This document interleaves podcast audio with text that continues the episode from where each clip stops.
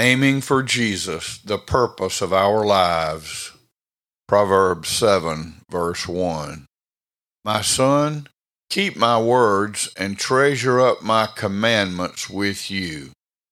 You know, the, the Word of God, the commandments of God, the promises of God, all of what He gives us of Himself and from Himself in the Bible which is called the Living Word. It's it's different than any other book that's ever been or ever will be written.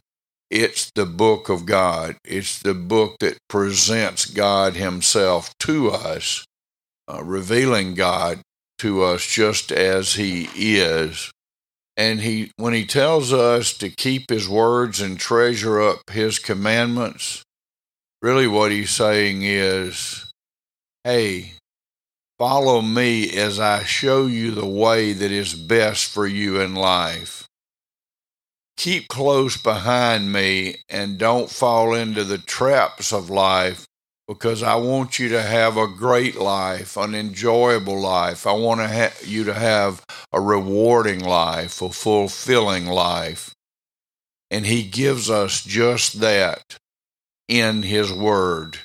His commandments are not there to restrict us, but to protect and bless us. Let us look to the Lord, trust in Him with all of our heart. Don't lean on our way of thinking, but in all our ways acknowledge Him, and He will make straight our paths.